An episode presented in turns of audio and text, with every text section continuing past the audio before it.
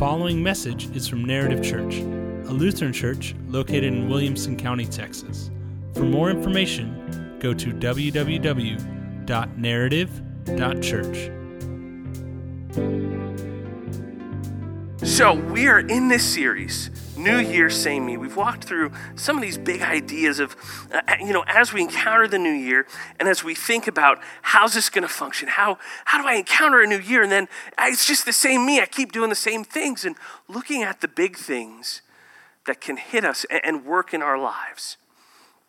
And as I was prepping for this week, as I was looking towards this, this phrase kept popping into my head. And it's this phrase that you're going to see.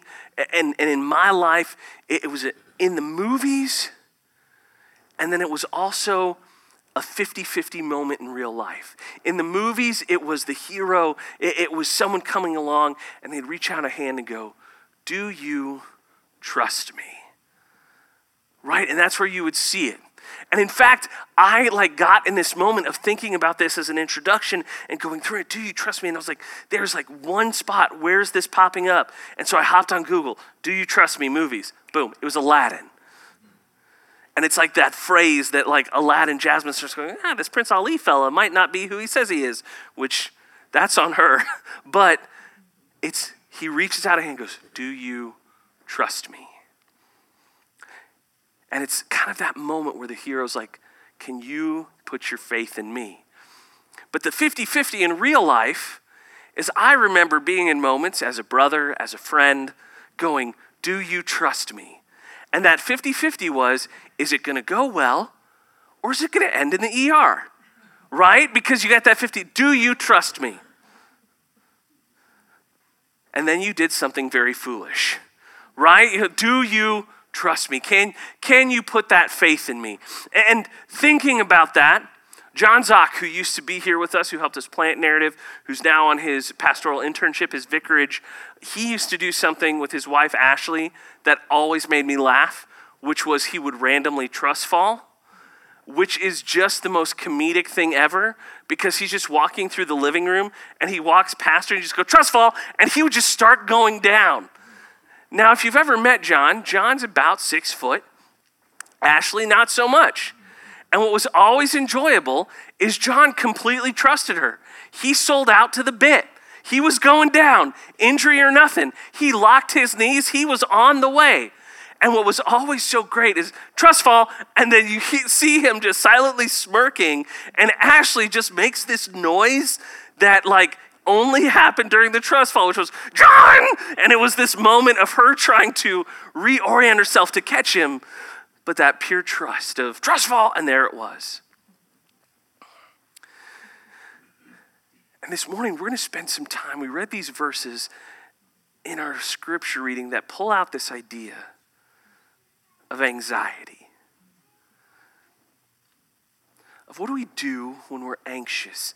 And I actually want to kind of flip that around and say, is it more about anxiety or is it about Jesus looking at us and saying, Do you trust me? Do you trust that I am good enough? Do you trust that I will fulfill my promises?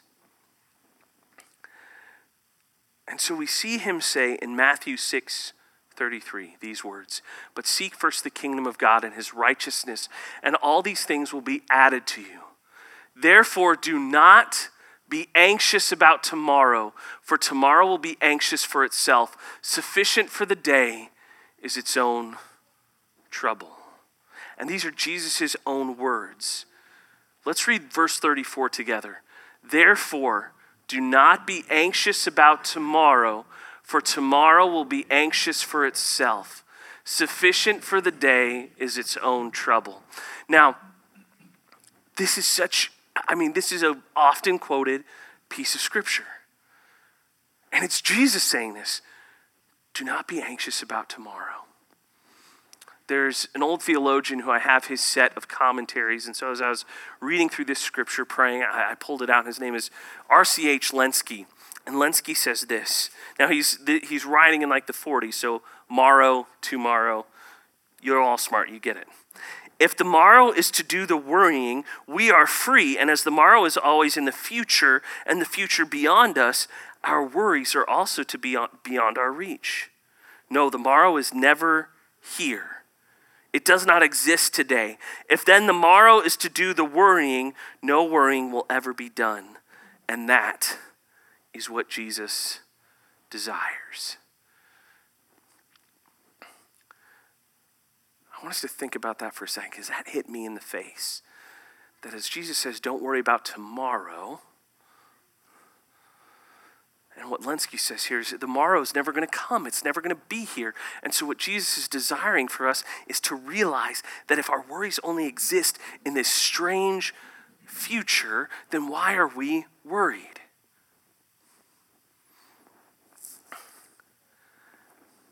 And Jesus puts, he says this in the midst of the, the verse here in Matthew. If you go back a little bit in the chapter, you're going to find him teaching the Lord's Prayer. And in the Lord's Prayer, he teaches his followers to pray, Give us this day our daily bread. So he's pointing back and he's saying, Listen, you need to trust me enough that what you're going to put in your mouth, I'm going to give to you that your daily needs are a gift from me. So as you pray, pray, give us today our daily bread, the things that we need. But he understands just a couple verses later, he comes back around and says, Stop, don't be anxious. Don't do it. Tomorrow has enough worry for itself. So it becomes a simple question Do you trust Him? Do you trust Jesus enough with those worries, with those fears, with all of those things? And I think we all need to be honest and say the answer, more often than not, is no. I don't trust him with those things. Because that's where our anxiety comes from. Is we look and we say, if Jesus is asking us, Do you trust me? Don't have anxiety, trust me instead. And then he says, You know, don't worry about tomorrow. I think that has to be our answer. So we worry, we struggle, we're lost. And instead of seeking the kingdom, we end up trying to build a fantasy land around our apprehension about tomorrow. So instead of when he says, Seek the kingdom and everything else will be added, we start saying, But Jesus, you don't understand. And then we fill in our fears, we fill in our anxieties, we fill those things in. And when he asks, Do you trust me? we give him a list of why we can't. Lord, I would trust you, but you don't understand. I've got this thing for work. And you just don't, you, it's, I have to worry about it. I have to focus on it. Lord, I, I want to trust you, but I'm struggling with, with this thing with my kids. And, and, and you just don't get it. Lord, I would trust you, but you don't understand how school's going right now. You don't understand the relationships I'm in. You don't, and, and it's just, I just can't let go of those things. And so we keep coming back. So then what do we do with our anxiety? Because if our anxiety is saying, we don't trust you, Jesus, then how do we have to look at ourselves and do this? And I was brought back to a moment my senior year in Greek at Concordia, Texas. I remember the room, and we all sat down, and we'd all had a Greek exam that day. And let me tell you, Greek is the stupidest language ever invented. It's as if someone were to hand you a piece of sheet music that were blank and then said, All right, now write the music. Cool, give me context, help me understand. Right, just feel it out. Now, I have friends that get it. Like they look at Greek and they go, Oh, yeah, it's a beautiful masterpiece. They're wrong, but they love it. But we sat in this class and listen, this like Greek was a push through for me. I had to stay, I had to work. But I had a friend that was sitting just a couple seats over dejected because he had gotten a C on his Greek exam. And what this was, this class we were sitting in was called um, pre seminary. So it was prep for going to seminary. And as we're sitting there and this guy's dejected, well, they would send seminary profs down so we could get to know them and they'd recruit for their school. And this guy that came in this day, his name was Dr. Gibbs. And Dr. Gibbs is like one of the guys, right? Like he writes commentaries. He's like, and he's just so smart, so engaging. And he walks in and immediately notices there's something wrong with this guy. And he walks over, he goes, Hey, what's wrong? And the guy's kind of honing and humming because you don't want to tell Dr. Gibbs that you just got to see on your Greek exam when you're getting ready to go to seminary. That's something you want to keep hidden and hope they don't ever find out. But he keeps pushing, and so finally this guy goes, Listen, I, I got to see on a Greek exam. And you watched Gibbs's face change. And he goes, Yeah, that's tough. Because you know who gets C's on Greek exams? Pastors! And it was this moment where you watched this guy in the front row, his face changed. Because in that one moment, what Dr. Gibbs did with a joke and his body language was to remind him listen, this fear you're feeling, this anxiety you're in, all of us are there. The people who get C's are the people you want to be. This goal is not derailed because of this one C. He's, he gave this moment of the gospel in a joke. Of looking and saying, We are all here with you, those who have gone before you and those who come after you. I'll never tell you if I got a C in seminary, and it definitely wasn't one a semester.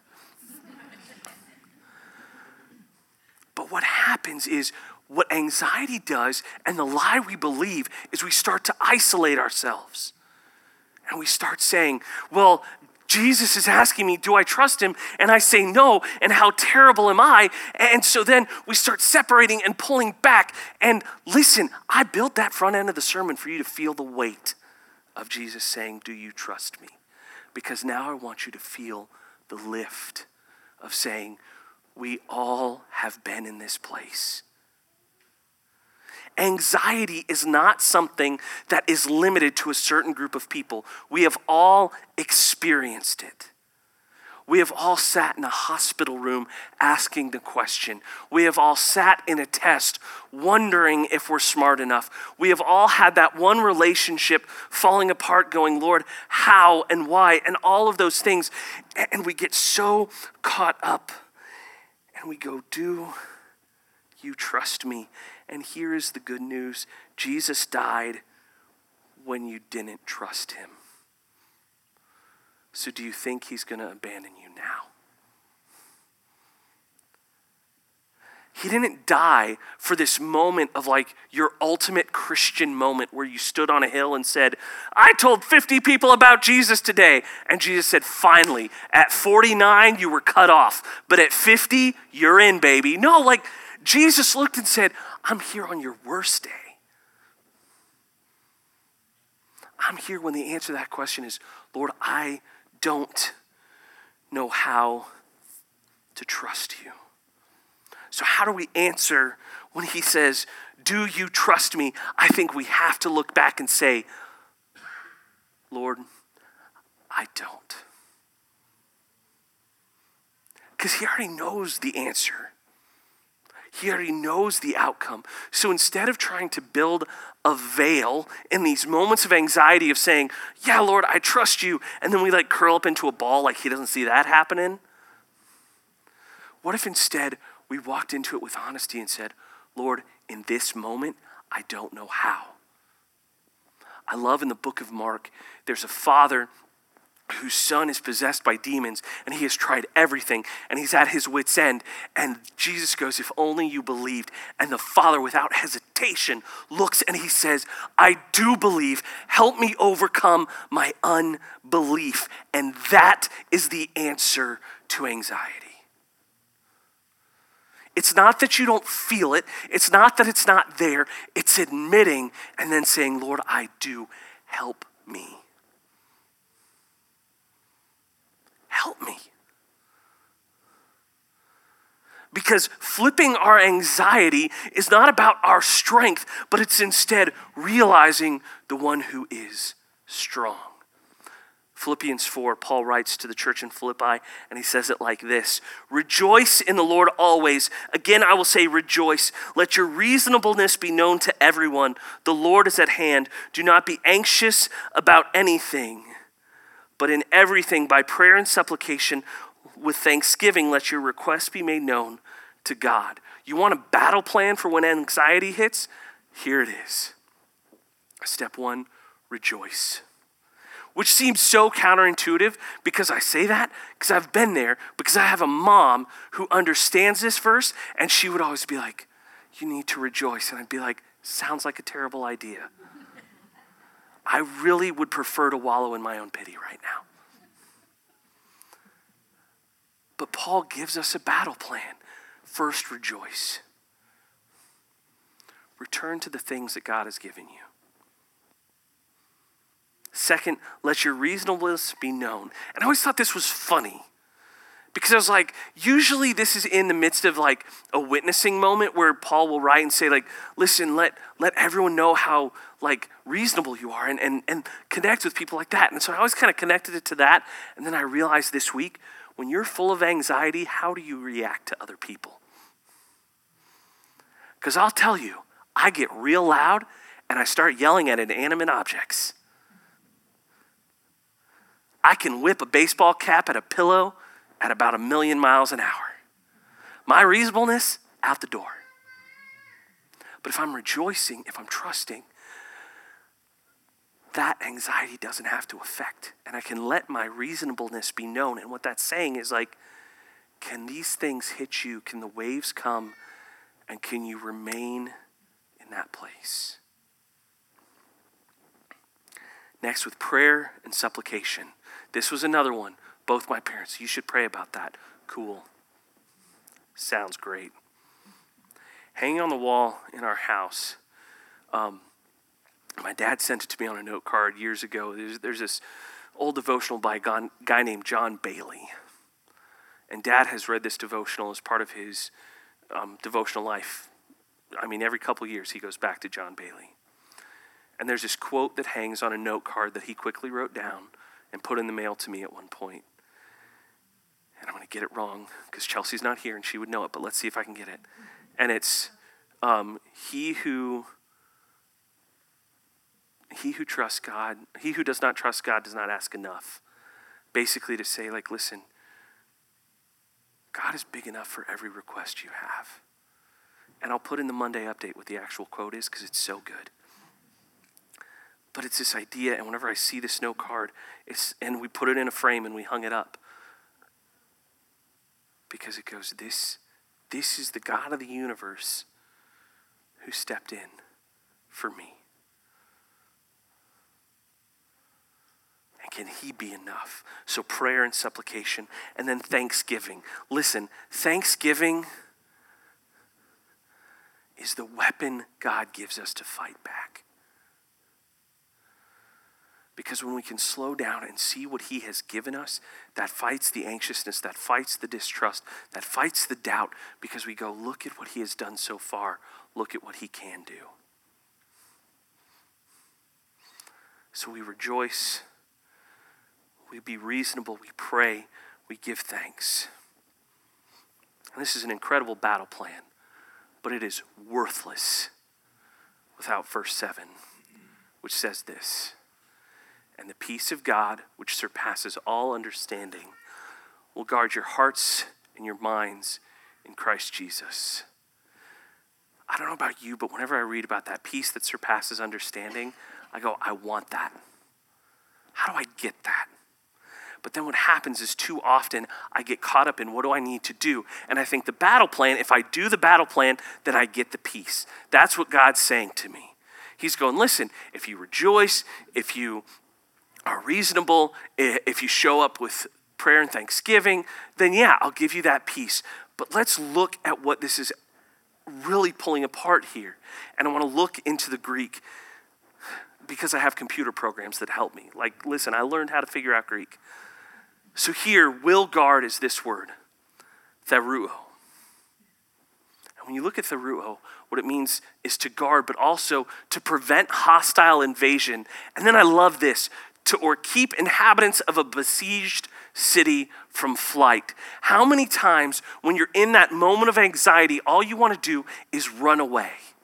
all you want to do is be like, I'm being assailed from every side, and all I want to do is run. Well, this word, theruo, will guard that moment. Is he saying, listen, not only am I guarding you, not only am I keeping the hostiles out, I'm keeping you safe where you are. You don't have to run away. I am here. Now, this gets even better as we look a little bit deeper because this word in its use here is in the future active indicative. And you're all like, sweet, English class, why I came to church today. But listen, I agree with you, but this hit me so hard as I was prepping this week because this word in the future active indicative does this. In the future, it means all your anxieties will guard. That's what he is saying here. Is he saying it is going to guard now and forevermore.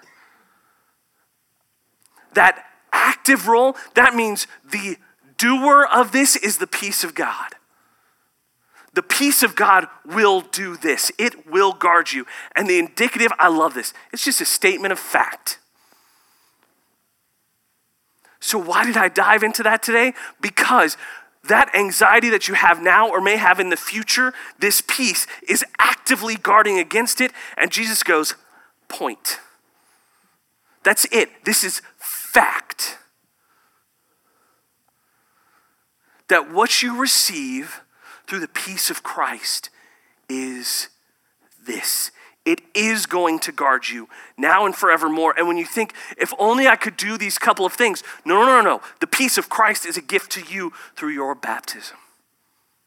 You don't have to go looking for it, you already have it.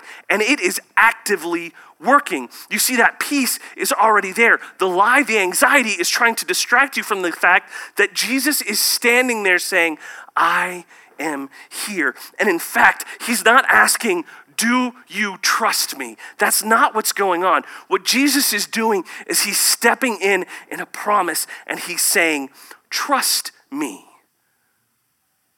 He's not asking a question, he's telling you, Trust me. And then he backs it up. Not someday in the future right now. He proved it at the cross, He proved it at the empty grave, and He'll prove it again and again and again. Now, the problem I think that happens in Christian culture is we look at this then as a solution and we go, oh, once I get it once, it was the anecdote, and now, anecdote?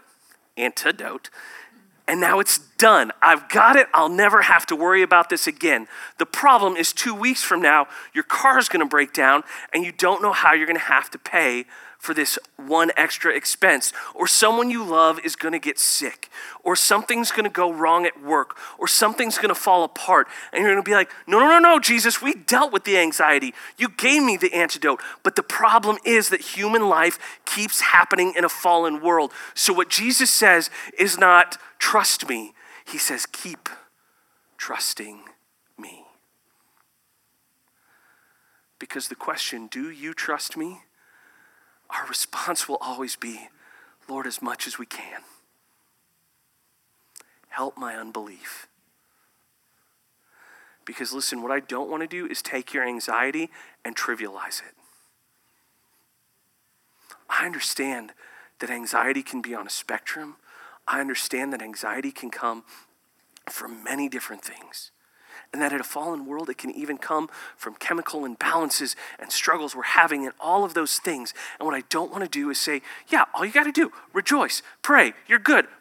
pastor's done, I solved it. That's not what we're doing. What I'm saying is the worst thing ever, which is anxiety's not going to end. And maybe I should rephrase that. The things that cause anxiety are not going to end. That's a promise from Jesus. You can take it up with him. He looks at his disciples and he says, In this world, you will have trouble. It really stinks when Jesus' promises are like the bad kind. In this world, you will have trouble. But you know how that verse ends? But take heart, for I have overcome the world. We are not going to solve anxiety today.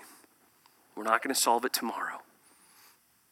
It won't be solved until the trumpets are blown and the king returns and there's a new heaven and new earth. But Jesus is with you and he is saying, Trust me. That when you start feeling that anxiety, when you start walking into those places, he says, Trust me. See, if we can start and say, in that moment of anxiety, in whatever we're struggling with, in whatever's going on, if we can look and we can say, Lord, instead of starting with me and how do I solve it, what if I start with saying, I do believe. Help me overcome my unbelief. And he goes, Good. Now I've got a list of things for you to try. Rejoice, because I'll never abandon you. Rejoice in me. I say it again rejoice. Find joy. Don't let your anxiety become something that tears down relationship between others. Be reasonable. You don't have a reason to be reasonable, but I'm here. Come in prayer. I learned a huge moment in prayer this week. Sitting with Pastor Mark, who's a church planner in the area, he's going to be preaching next week. Be here. It's going to be great. I'm going to give a moment on that. But I didn't, this is something I'm going to add in this week because prayer is such an interesting thing. Mark and I were working on a foolish little project together. And as we were doing something, he goes, let's stop and pray. And I thought, okay, let's, yeah, let's pray. Like, Jesus really cares about this. It was just something fun the two of us were doing. And about 15 hours later, I realized if God calls me friend, he says he is my father.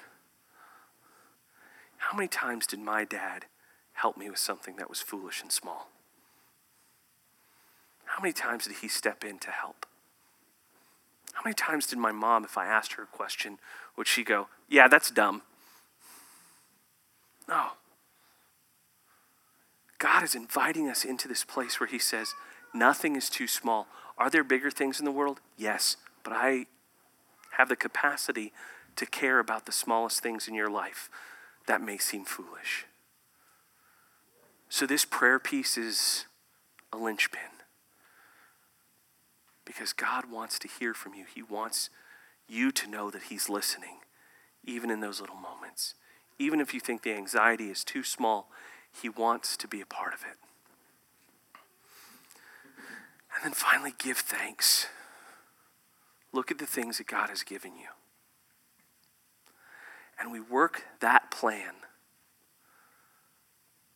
because Jesus doesn't ask, Do you trust me? He says, Trust me and watch what I can do for you. Anxiety is not going to disappear, it's not going to be gone. You're going to encounter it again and again. And when you get over one anxiety, it may feel like within a day, an hour, a moment, another one comes along. So return to trusting in Jesus again and again and again because he is good for his promises. Let's pray. Lord, you know us as your people. Whether the anxiety is something small or it feels like a mountain. Let us put away the idea that somehow it is about us trusting more, but instead learning that you are already here. That it's not the question of do we trust, but instead it is the promise where you say, You are good to be trusted. Lord, may we return to you again and again and again. May our joy be in the fact that you fulfill your promises. Lord, I pray for all of us in this room, for those watching online, for those connected to narrative. As we encounter anxieties in our life, Show us your peace that passes understanding, that is guarding our hearts and minds in Christ Jesus. We pray this all in your Son, Jesus' name. Amen.